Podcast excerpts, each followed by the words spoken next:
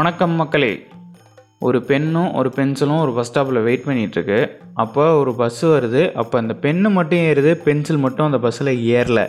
ஏன்? அப்படின்னு அந்த கேள்விக்கு எல்லாம் பதில் யோசிச்சுட்டே இருக்கேன். அதை நம்ம கடைசியாக பார்க்கலாம். இசைக்கலைஞர்களுக்கு ஒரு ப்ரைமரி சோர்ஸ் ஆஃப் இன்கம் எதுலேருந்து வருதுன்னா இந்த ஃபங்க்ஷன்ஸில் போய் வாசிக்கிறது கல்யாணத்தில் வாசிக்கிறது கோயிலில் வாசிக்கிறது திருவிழாவில் வாசிக்கிறது இப்படி தான் வரும். ஆனால் இப்போ ஒரு சூழ்நிலையில் அவங்களுக்கு அந்த மாதிரி ஒரு வருமானம் வரதுக்கு வாய்ப்பே கிடையாது. ஏன்னா லாக்டவுன்லாம் நடந்துகிட்ருக்கு அதுவும் இப்போ என்ன நடந்திருக்குன்னா சேலத்தில் உரிமை அதாவது இந்த அடிப்பாங்க பார்த்துருக்கீங்களா? அப்படியே அடிக்கும் போது நமக்கே ஜிவ்வுன்னு ஏறணும். ஊ ஊ அப்படின்னு வந்து இந்த சவுண்டெல்லாம் வரும். அந்த மாதிரி ஒரு ரொம்ப பவர்ஃபுல்லான ஒரு இசைக்கருவி. அந்த கருவியை வாசிக்கிற வாத்தியக்காரங்களுக்கு ரொம்ப வருமானம் இல்லாமல் ரொம்ப மோசமான நிலைமைக்கு போயிட்டாங்க. இப்போ அவங்கெல்லாம் வந்து சேலத்தில் பெர்ஃபார்ம் பண்ணியிருக்காங்க ஏன்னா இந்த மாதிரி ஒரு சூழ்நிலையில் எங்களுக்கு எந்த ஒரு வருமானமும் இல்லை. அதனால் பப்ளிக் நீங்கள் ஏதாவது கான்ட்ரிபியூட் பண்ண முடிஞ்சால் பண்ணுங்கள் அந்த மாதிரி பண்ணியிருக்காங்க இந்த மாதிரி இசைக்கலைஞர்களுக்கு உதவி பண்ணணும் அப்படின்னு நினச்சிங்கன்னா நீங்களும் கண்டிப்பாக உதவி பண்ணுங்கள் ஒரு டாக்டர்கிட்ட போனோன்னு போனோம்னு வச்சுக்கோங்க.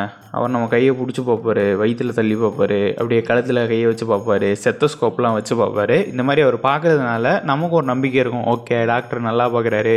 நமக்கு வியாதியெல்லாம் குணமாக போயிடும் அப்படின்னு நமக்கு தோணும். அதிலே பாதி வியாதி காணாமல் போயிடும் ஆனால் இப்போ இருக்க ஒரு சூழ்நிலையில் டாக்டரை நேராக போய் பார்க்குறதுங்கிறது ரொம்ப சிரமம்.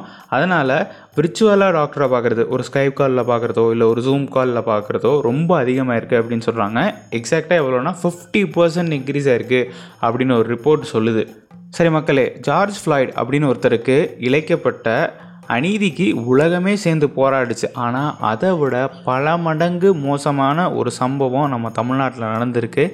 நீங்கள்லாம் கண்டிப்பாக கேள்விப்பட்டிருக்க வாய்ப்பு இருக்குது தூத்துக்குடி மாவட்டத்தில் ஒரு அப்பா மகன் ரெண்டு பேரையும் சேர்த்து லாக்அப்பில் வந்து சாவடிச்சிட்டாங்க அப்படின்னு ஒரு கேஸ் போய்கிட்டு இருக்கு. அதோட விசாரணையும் போய்கிட்டு இருக்கு. ஆனால் இதுக்கு சிபிஐ விசாரணை அதெல்லாம் வேணும் அப்படின்னு மக்கள்லாம் கோரிக்கை வச்சுருக்காங்க. ஏன்னா அதில் நிறையா மர்மம் இருக்குது எப்படி ரெண்டு பேரும் ஒன்றாவே சாக முடியும்? அதுவும் அந்த மகனுக்கு வந்து நிறையா காயம்லாம் பட்டிருக்கு. நிறையா அடியெல்லாம் அவங்க அடிச்சிருக்காங்க அப்படின்னு சொல்லிட்டு கேஸெல்லாம் பதிவு பண்ணியிருக்காங்க. இதில் ரொம்ப மோசம் என்னென்னா அப்பா மகன் ரெண்டு பேருமே இறந்தது தான் ஒருவேளை இவங்கெல்லாம் மிகப்பெரிய ரவுடியாக இருந்திருப்பாங்களோ அப்படின்னு உங்களுக்கு தோணலாம். அதெல்லாம் கிடையாது. ரொம்ப சாதாரணமான மக்கள் தான். ஒரு செல்ஃபோன் கடை வச்சுருந்துருக்காரு மகன். அப்பா வந்து அதை பார்த்துக்கிட்டு இருந்திருக்காரு. இந்த லாக்டவுன் காரணமாக போலீஸ்காரங்க வந்து இந்த கடையை சாத்தணும் அந்த மாதிரி வந்து சொல்லியிருக்காங்க. ஆறரை மணிக்கு மேலே சாத்தணும் அப்படின்னு. அவங்க என்ன சொல்லியிருக்காங்கன்னா இல்லை புது ரெகுலேஷன் படி ஒம்பது மணிக்கு சாத்தினா போதுமே அப்படின்ற மாதிரி கேள்வி கேட்டு நீ என்ன என்னையே எதிர்த்து பேசியா அப்படின்ற போலீஸ்காரர் கோவம் வந்து அவர் அப்பாவை இழுத்துக்கிட்டு போயிட்டாரு. மகனும் அப்படியே அப்பாவை பெயில் எடுக்கிறதுக்காக போயிருக்காரு. இப்படி தான் ரெண்டு பேருமே அரெஸ்ட் பண்ணியிருக்காங்க.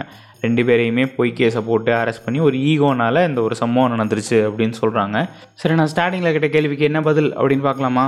ஏன் அந்த பெண்ணு மட்டும் பஸ்ஸில் ஏறிச்சு? அந்த பென்சில் பஸ்ஸில் ஏறல. ஏன்னா அது மகளிர் மட்டும் பஸ் நன்றி வணக்கம். மாஸ்டர் ரெண்டு வடை ஒரு டீ வித் சேவ் ஒர்ஜுன் produce by clock voice media